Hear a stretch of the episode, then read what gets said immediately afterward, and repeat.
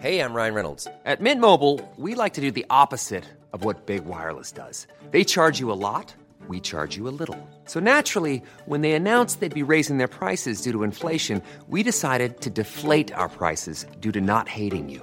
That's right. We're cutting the price of Mint Unlimited from $30 a month to just $15 a month. Give it a try at mintmobile.com slash switch. $45 upfront for three months plus taxes and fees. Promo rate for new customers for limited time. Unlimited more than 40 gigabytes per month. Slows. Full terms at mintmobile.com.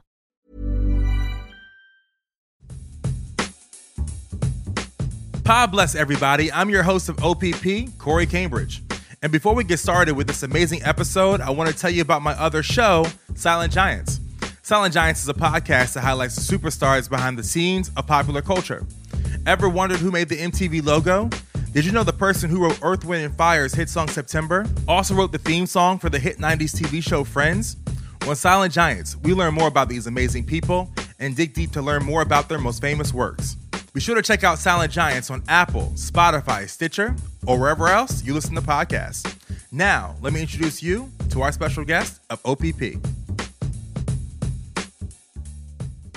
My name is Robert Moor. I'm the writer, reporter, and host of Wondery's Over My Dead Body Season 2 Joe Exotic. And this is OPP.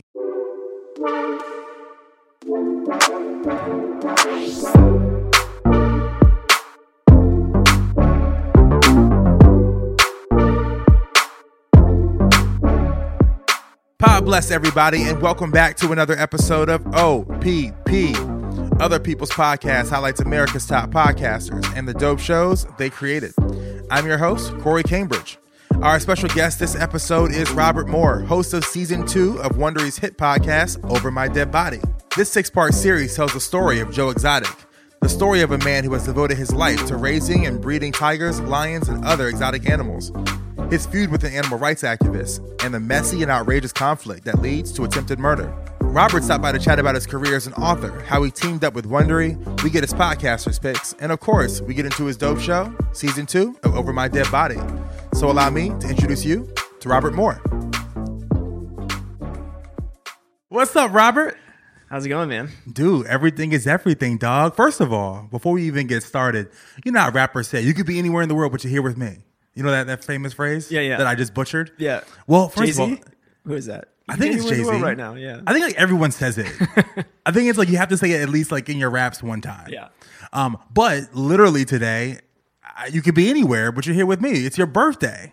That's right. Happy birthday, bro! Thank you. I, I feel extremely honored that you made the time today to come out. thank you. Thank you. I am honored to be here. This is fun. How, how old are you turning? I'm turning 35. Thirty-five. Dog, you look like a young man, Playboy. Thank you. I told you I live in the Pacific Northwest, so you know Keeps that- you all young. that- All that, rainy All that air, aloe and yeah. vitamin D. There's no sun. Nah, man, that's amazing. What, what do you want for your birthday? I don't know. You know, I got some of those um those Beats, those little wireless headphones. Okay. It's the first time I've ever had wireless headphones. It's life changing. Oh, it it is. I had I had no idea what I was missing until I like I just repainted my whole house and I completely ruined them. Got paint all over them. You know, it kept unplugging. It was a nightmare. And now I'm like. It's one of those things you think you don't need, and then you get it, and you're like, this is awesome. I'm never going back. Also, on your birthday, the Kanye album dropped. That's right. I listened to it. I took a nap while listening to it today. How do you Does think? that, does that mean it's good? not not my favorite Yay album. I'll tell oh, you. oh, oh, not my favorite. No. Oh no. I think my, my the mean tweet I came up with in my head was Kanye managed to make gospel sound bad. Like it sound he he did some weird sound effect and maybe it might just be my new headphones. Yeah. So don't No, please I'm- don't come at me on Twitter. but there was he did some kind of weird effect that made it sound shrill kind of or like me- metal a little metallic. yes. And it was like you've taken all the warmth and the roundness out of this very organic, you know, music that sound that's supposed to sound like the in the echoey chamber, you know, of a church, and instead you've put it into this kind of mechanical resonance, and it made me like that's just my first instinct was ah, I don't just like the way it hits your spine, you know. I was like I don't know about They- this one. And my complaints on the album even sometimes isn't even put on Kanye per se. Like my complaint on the album is that like I feel today songs are so much shorter because of streaming because after like the first 30 seconds is when uh, when you get paid. So it makes no difference how long the person stays with you on the record. So for me i was kind of upset. I feel like for a new artist i agree that yo you, you can make your songs two minutes three minutes long because you're new. But for a legacy artist it's like if michael jackson gave me like a one minute and 30 second song and a collection of songs that only lasted like 27 minutes, I'd be like, Michael, because these are events, they're not albums. Like you, you, you stop your day Yeah. to listen to a Kanye album. Yeah, that's interesting. I think, I mean, I, I, I guess there's, you could also say the opposite that because there's people aren't as interested in radio play that they could go eight minutes if they want to. You know, some songs go super long, but you're right. I think, I think Kanye likes the idea of a song. Like he's like, I don't know, he's like J Dilla or someone who likes to come up with concepts and new sounds. And then it's like after a minute and 30, he's like, he's bored. He just moves on, you know, like, Yeah, you could yeah. just, sometimes he just is like, all right, I, I did my thing and I'm, I don't need to keep doing this. Did, did he inspire you at all in creativity? No, I mean not really. I just love the music, but I was I was into like I was into like conscious rap and backpack rap. You know, like uh, uh, like I'm a I'm a nerdy white dude who listened to rap. So you know that's what I was listening to Mos Def and Talib and you know Tribe Called Quest and stuff. And so he was to me that was like the moment when that went big and it was cool. Like it was cool to see him have a foot in both worlds and manage to be like huge, but also be you know rapping with you know Talib and stuff. I also just love the way that he created new sounds and new avenues for hip hop. I mean, this is an argument I have with my husband all the time who doesn't get it. He's he likes more old school hip hop. You know, he likes like early '90s like boom bap stuff, and he listens to Kanye, and he does it just doesn't even he can't hear it. Like it's like I don't get I don't get it. It doesn't make me bob my head. I don't you know. It's just a thing. It was like it's a new sound, and Yeah. in that way, I mean, it's people often compare him to Prince or something, and that might sound like a ridiculous comparison to some people, but he is in that he's just wildly creative, and you you gotta love that. He creates new sounds. He creates, you know, it's he's just and sometimes gets him in, you know, he's got that brain that gets him into trouble because he, you know, he's always like he's trying to find new avenues, and I respect that about anyone whose brain is like a. I'm writing this book about trees right now, and I'm on, everything's a tree metaphor, and I'm thinking about like how to think like a tree, you know. What inspired your creativity? Oh, man i don't think um i don't think that i was ever i don't think i ever had a choice. I knew i was going to be a writer from the time i was about 10 years old probably because I, I was good at writing and i wasn't good at anything else. Like i was the most wildly asymmetrical student where i was getting straight a's and you know i had a perfect score in my you know sat whatever verbal and the writing thing and all that and then everything else was terrible. You know, I was getting C's in math, and I, I, I just was really good at this one thing, and I loved it, and I was obsessed with it, and everything else kind of fell by the wayside. So I went to college wanting to be a novelist, and I was there.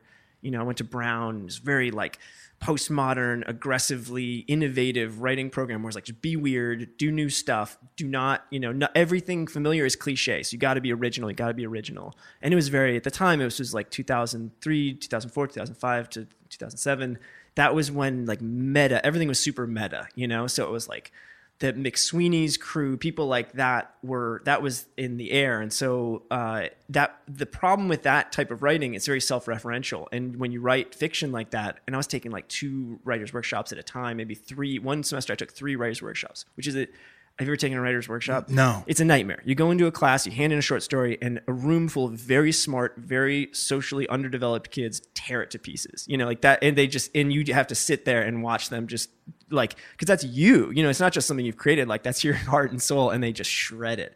And I was doing that for three classes simultaneously, so I just completely burned out. I couldn't do it anymore. And instead, I found myself writing uh, nonfiction, writing like I was working for the college independent kind of newspaper magazine thing, and I was writing these essays. And I was like, wow, the real world is so much more exciting to write about and has so much more energy than these stupid stories I'm coming up with in my head that no one likes anyway. You know, they're just self referential and empty. They, everything felt really empty. And so then I graduated and I, I saw, you know, like when you're graduating from college, there's always this horror of like, what am I going to do? And what's my path? Where, what's the avenue that's open? And suddenly it opened up. It's like, oh, there is a, there is a career path for people who write nonfiction. You can go, you can work for magazines, you can write books, and you know there are ways to make money at this as well as to be an artist. Whereas being a fiction writer, it's like you got to become a professor, um, or just starve. Like those are the only two options. You know, like very, very, very few fiction writers make it just as a fiction writer.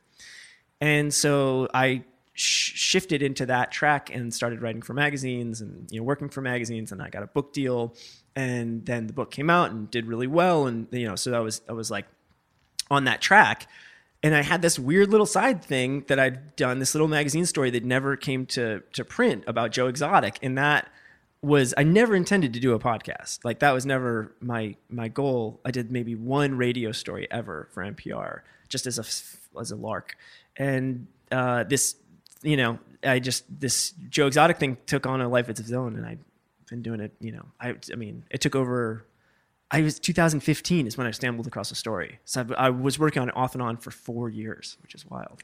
But was there any level of fear for you stepping into the world of literature? Oh yeah. I mean that's why I didn't really step into the world of, of like fiction right. It was too it was too scary. And also I wasn't I wasn't good at it, right? Like when you're doing anything creative, if you're smart, you're paying attention to where you're getting positive feedback and where there's like energy, where there's like an energy feedback between what you put out into the world and what comes back. And if it gives you energy, then you should pursue it. And if it's like sucking energy out of you and you feel like you're just putting things out into like the cold void of space and uh, entropy just makes it vanish and you never you don't get any feedback, then you got to do something else. You know, it like you're going to you're going to go crazy and you're going to starve. So the the that it was less scary doing that and also like I went to grad school for it, you know, so there was like baby steps or training wheels or something to help you get there. And and that's what's nice. I mean, it used to be in the old days, you would go there was a like a ladder. You know, you would go and you would work at your small hometown newspaper and they would teach you how to report and they would teach you how to interview and they would teach you how to write a story, you know, inverted pyramid, all that and you would go from that paper to a bigger paper and then you go from that to like a big city paper and then if you're lucky you go to like the new york times and then maybe you go from the times to like a big magazine like you know the new yorker or whatever. And it was just like a series of steps. It was very structured. And people like journalists i find tend to be more into that. They like structure more than fiction writers and poets and people like that who just are like they like the formlessness and the freedom and I mean that's that's scary, right? To really go out in that because because you could really either you got to be writing at night, you know, you have to be one of those people who can work a day job, come home and write in your off hours, or you need to really be willing to like live on nothing, um, and that's that's tough.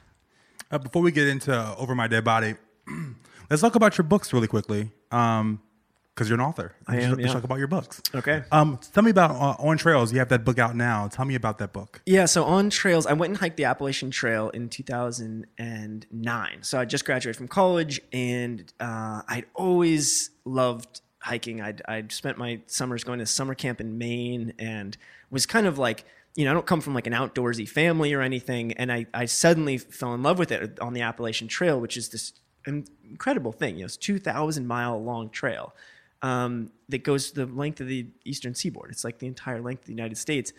And so I'd always had this dream since I first saw it of hiking the Appalachian Trail. And I went and, and finally did it because I had like this year where I was working this job. I was working for National Geographic Glimpse, which is this little offshoot of National Geographic. And I was just working from home, you know, like freelance editing. And I had like no structure and I had no commitments. And I was, I just gotten into grad school. So I saw my window and I took it and I went and hiked it. And as I was hiking the trail, it was five months just walking every day, staring at this thing, I started to think about like what is a trail? What is it really? And why do you keep hearing that metaphor of the trail and of the path? Why does that keep popping up in across languages and across religions? And you know, we, we use it so often to like make sense out of things like a religious path or your spiritual path or your career path. Uh, and so I started thinking about that and I started noticing trails. I mean, this is the way my brain works is like I think about a thing and then I start noticing patterns everywhere. And so I start seeing little ant trails, you know, little pheromone trails, or I start seeing game trails that the deer are making through the woods. And then I start thinking about migration routes and trade routes. And so I, I had this idea for a book. And then, of course, the first thing you do is you go search for it, see if anyone else has written it. And no one had written, there have been a ton of books about roads there's a book called On Roads, but there was never a book about trails because they're like too boring. Eh, people don't really notice them. You know, like a road we built, we paved it, we designed it. A trail just emerges. You walk enough times across a field and you'll create a trail. And mm. that's what's beautiful about it to me is that it's very organic and it's very fluid. And it's like this representation I, what i the conclusion i come to is it really is a representation of, of wisdom. Like that's what wisdom is. It's like this knowledge that's been handed down again and again through time that keeps to evolving and like gives you direction through life and it, it has it has use. Once a trail stops having use it vanishes. Uh, robert we're going to take a quick, quick break. When we get back we're going to your podcast over my dead body Hey there, it's Michelle Norris. I'm host of a podcast called Your Mama's Kitchen. When I travel, I'm usually looking for a way to find a taste of home when I'm not at home. And one of the things I love to do when I am at home is entertain. And Airbnb allows me to do that. When I was in California recently, I rented a house that had a great kitchen. And when we were sitting around the table, we're all thinking, we're in someone else's house. Someone could be in all of our homes as well. If you have a home, but you're not always at home, you have an Airbnb. Your home might be worth more than you think. Find out how much at airbnb.com/slash host. And yeah, we back. How did you first discover the medium of podcasting? So let me think. Um, I mean, I've been listening to podcasts for the longest time. I've been listening to podcasts since 2004 or something.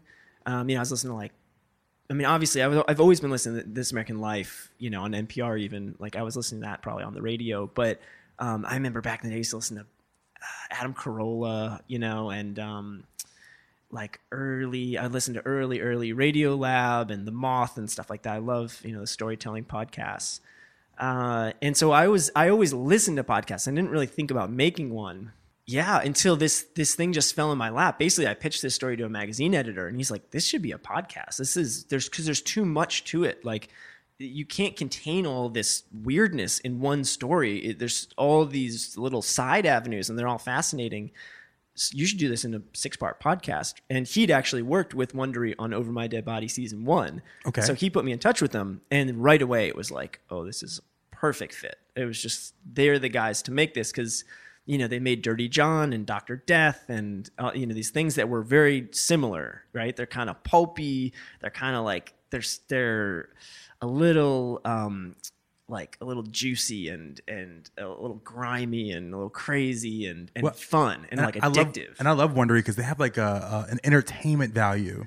You know what I mean? They really they really have a to me a, a Hollywood approach. Yes. To podcasting. Yeah, that's very astute. They do. They have a very Hollywood approach, and you know, and it is geared. Part of their business model is geared towards getting things adapted to you know movies and TV. So that's that's built into the business model. But also, that's the way they think. Like they're based in LA, and they don't want to lose you. It's really easy with audio to lose the listener, right? I'm probably losing them all the time in this interview right here because it's like a, a moment of dead air or a moment of not interesting content, people tune out and they they move away. Whereas with a book or a magazine article, they can drift off and they'll come back to the same sentence. But with with audio, time keeps passing and just the river flows on. So you got to keep them tuned in every single moment. And they just were ruthless with the editing on this because they were like, we cannot lose the listener for even one second. They have to be hooked all the time.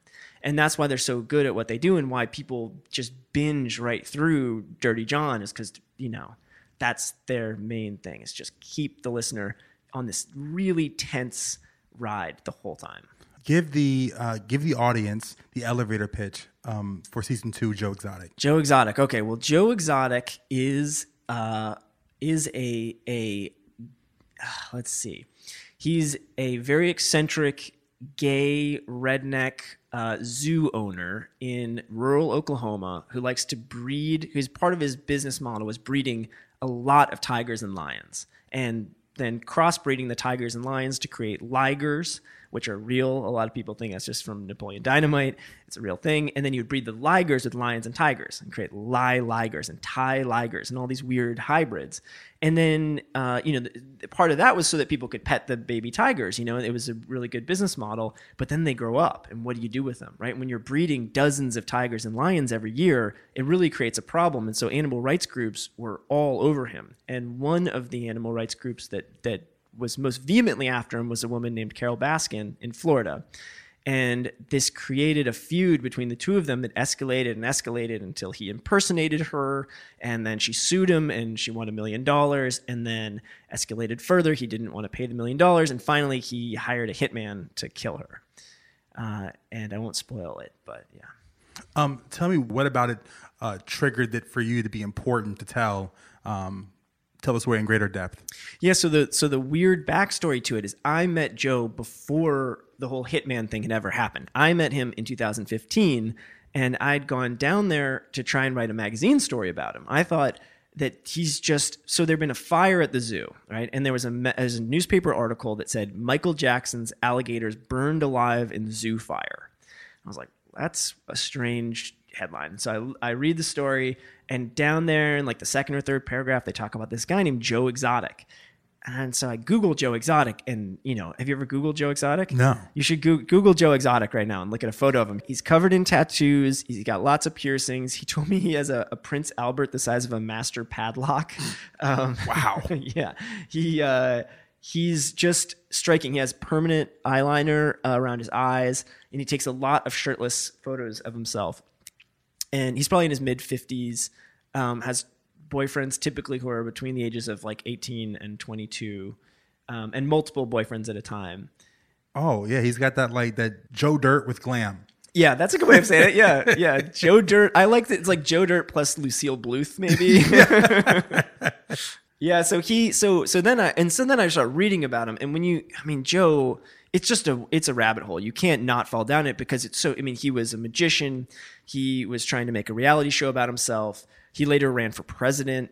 Um, you know, he he just has all these things about himself. So when you're a magazine writer, you you love like quirky people. You know. So I go down and he invites me. He's really welcoming. He says, You can stay here as long as you want. So I stayed for a week. He gave me a trailer to live in. I lived in the trailer. I spent all day with him at his zoo and just watched how he lives his life. And he has cameras around him all the time and he's playing with the tigers. He gets into the cages with the tigers. And you know, we really bonded over the course of that week. Like, you know, he he would tell me these stories about what it was like to grow up as this gay kid in Wyoming and Texas and Kansas. Like that wasn't easy in the 70s and 80s. That was really hard. And and I had a certain amount of respect for him for being as out as he was, you know, his whole life in these really oppressive places. And so uh, I think we kind of bonded. And then he started to open up to me and say things about Carole Baskin and talk about this this bitch, Carole Baskin. That's the word he always uses. That this bitch down in Florida has this million dollar settlement against me and it's killing me. And he said, you know, I'm going to. He said he he claimed to have cancer at the time. Um, prostate cancer and bone marrow cancer, which I, I don't think he, I'm, I know that he does not have.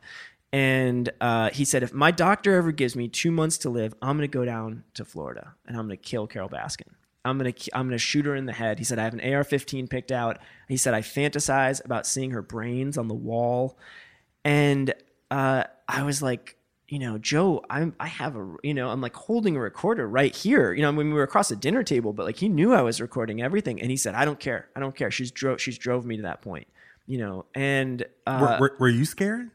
Um, no, not of Joe. Oh, I was scared later because later I, I was. Once I started interviewing his employees, he started sending me threatening text messages about how they had a million dollar non disclosure agreement. And, you know, then people started telling me, like, you need to be careful. Like, I mean, they said, he has a system set up down there for death. This is what one of the, the interviews said. He said, uh, they could have you killed, chopped up, and fed to the tigers in 15 minutes because they would they would kill horses routinely, kill the horses, butcher them, and feed them to the tigers. And he's like, they would you you would disappear.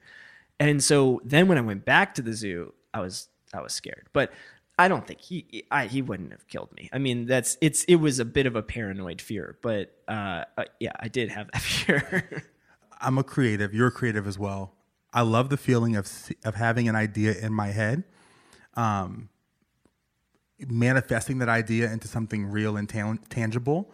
But I'm also the best feeling is seeing it be well received and enjoyed by other people. Uh, what does it feel like to have the story of Joe Exotic you've, that you've wanted to tell be appreciated? And it's been on the Apple charts for like forever. I feel like. yeah, yeah, no, it was amazing. Yeah, it came out as number one for a while, and then you know, as it as it happens, there's sort of a long tail, so it kind of drops down, and then Yeah. every once in a while, spike back up again. Um, yeah, it's been amazing. I mean, it was. You know, it was one of those stories where I knew that there was something to it, but like I couldn't get editors to to understand that. I pitched it to probably 15 magazines. I mean, I pitched it everywhere, and they were like, "Ah, I don't know.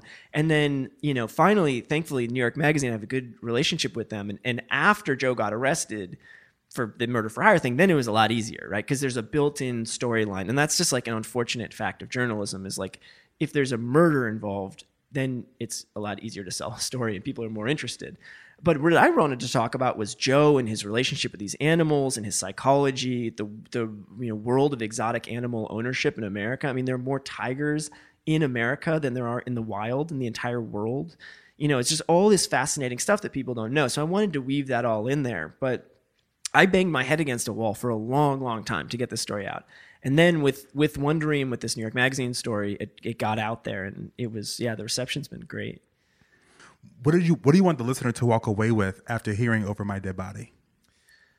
Well, first of all, I mean, I want you to be entertained. That's the like uh, with this, especially with this podcast, I want you to be not just entertained, but like riveted. You know, I want you to be and and a little horrified and maybe a little bit it's parts of it should be funny. You know it's it's a lot lighter than a lot of true crime podcasts. A lot of true crime can be really grim and it i don't i don't love that. I don't love that tone of just like unremitting grimness. I want it to be funny and i want it to be weird and and and, and i and i hopefully there are um there's a feeling of like this sort of uh I don't know, it's sort of phantasmagorical extreme version of, of Americana, you know, sort of hallucinatory Americana that's coming through. So you're seeing this rural America, but through this lens of this very over the top, you know, guy who who warps everything through the lens of himself.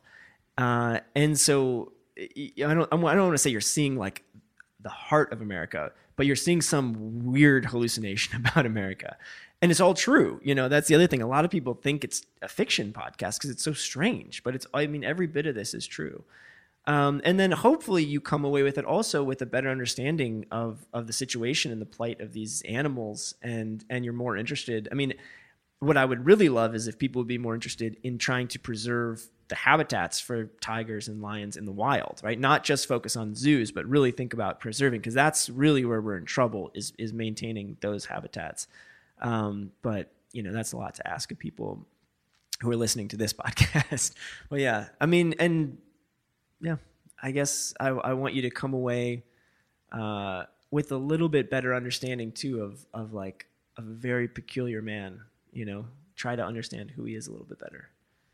Well, Robert, we've had a we've hit a point in the show called our podcasters picks. So this is the part of the show where I ask today's guests to give me their top three favorite podcasts that we should be listening to and describe them to the audience. My number one uh, true crime podcast ever is called In the Dark Season Two. Have you heard In the Dark Season Two? Oh yeah, amazing, right? I mean, just a phenomenal feat of reporting, uh, really good storytelling, just great. It's just it's a masterpiece. Uh, and and I hope it's I hope it you know it should be as famous as Serial. People should know about it, you know. But it's it's a it's a little harder. It's a little harder sell, maybe I don't know, but I think that's um, masterful. Uh, number so my okay, I'll give my number one sleeping podcast tip. Uh, and this one I really stand behind is the New Yorker has a fiction podcast. It's called the New Yorker Fiction Podcast, and they take if you're at all interested in literature, it's incredible because they have one a New Yorker writer reading the story of another New Yorker writer uh, if, that's been published ever, right? Ever in the in the hundred year history of the magazine, and so you'll have these incredible, you know, minds reading and deconstructing the stories of other incredible writers, and it's all just so soothing, and it's very they speak in hushed tones, and so it's the best thing to fall asleep to because you're you're interested, but you're not like so engaged that you can't fall asleep. Yeah, you know? yeah. It's it's just perfect. And then a lot of times I'll wake up in the morning, I'll have to listen to it again if I really like the story. But yeah, I, I love I love that podcast. Um, my my my favorite comedy podcast right now is is called Improv for Humans. Okay. Um, which is the uh, it's Matt Besser who's one of the the guys from the UCB, and it's just like it's just really really high level improvisers. You know because improv is one of those things where when it's good it's good and when it's bad it's horrible. It's the worst thing in the world. And he's re- he's very good. I mean he's one of the sort of founding fathers of the ucb so he's really good and it's you can just tell they're having a good time. Well, Robert, we've come to the end of our interview, our our birthday interview, and uh, before I let you get out of here, Robert, why do you podcast?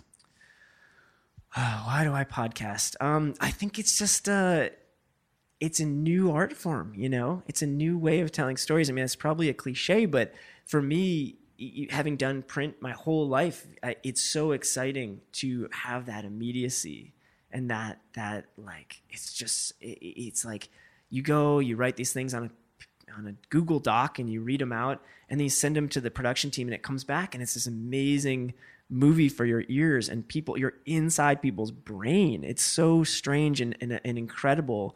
And also it's just such an exciting time to be podcasting. This was not possible like 15 years ago and now there's this explosion and we're just in a really special moment for it. It's just there's energy. Like i was saying before when you're an artist you got to pay attention to where the energy is and right now the energy is in podcasting Well, Robert Moor, thank you so much for taking the time to be with me today on OPP. Everybody go check out season two, Over My Dead Body. It's out right now. Six part episode, six six part series, right? six episodes that's right There we go. There we go. Robert Moor, we out of here, man. thanks so much man this was really fun Happy birthday. thank you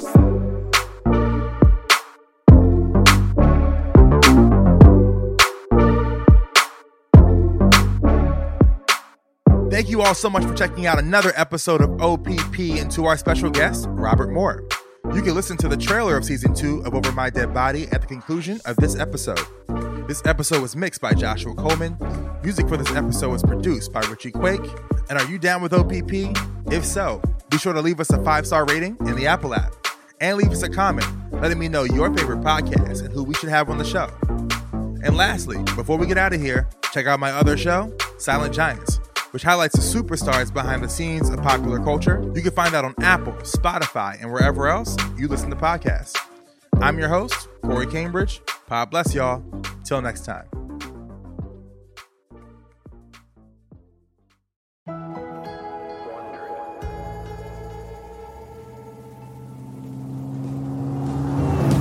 Just off the highway south of Oklahoma City, there's a little zoo. They've got chimpanzees, a camel, lions, and tigers. Lots of tigers. I can promise you that you're going to get so close to tigers and lions that some of you are going to be peed on before this is over with, okay? But the star of the zoo isn't any of these animals. It's the guy who runs it. Are you the guy? Yep, he's the guy. That's the Tiger Is he a cowboy? He's a gay, gun carrying, country music singing former magician. Hey, I'm Joe Exotic, otherwise known as the Tiger King. And the zoo is his kingdom. Between taking care of all these animals and babysitting my employees, things can get a little crazy around here. But for all his swagger, Joe is afraid. Not of the lions or the alligators, but of something else. Or someone.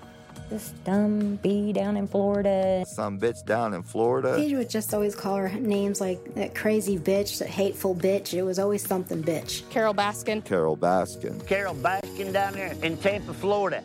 She's a sick bitch. Joe and Carole both love exotic animals, but there's not much else they agree on. And their feud is pushing them to their limits. And you want to know why Carole Baskin better never, ever, ever see me face to face? Ever, ever, ever again. That is how sick and tired of this shit I am. From Wondery, the network behind Dirty John and Dr. Death, the hit series Over My Dead Body returns with season two Joe Exotic, a story about two people who want to save animals and destroy each other. Tell me his name now. I'll put him six feet underground. My question is, is Carole Baskin really this powerful?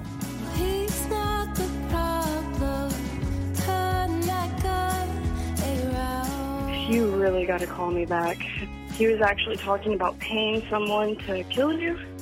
He tried to get me to do it. That was kind of like the time that I really realized that I truly was working for the fing devil. Joe Exotic premieres on August 27th. Subscribe today on Apple Podcasts or wherever you're listening right now. Or get all six episodes at once, ad-free, by subscribing to Wondery Plus at wondery.com slash P-L-U-S. There is nothing on this planet that is more wicked than a bobcat. They can go from purring and cuddly to just wanting to kill you in the flash of an eye.